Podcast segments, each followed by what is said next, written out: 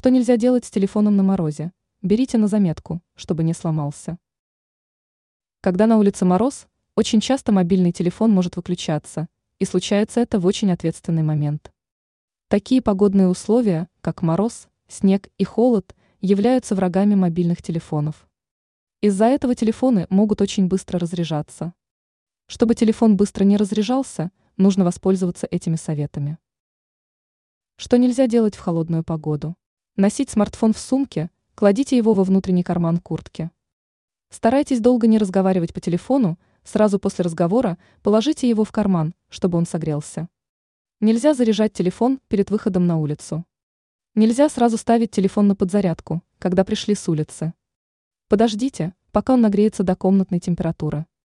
Эти советы помогут сохранить заряд батареи длительное время. Ранее мы рассказывали, какие приложения для iPhone считаются самыми популярными.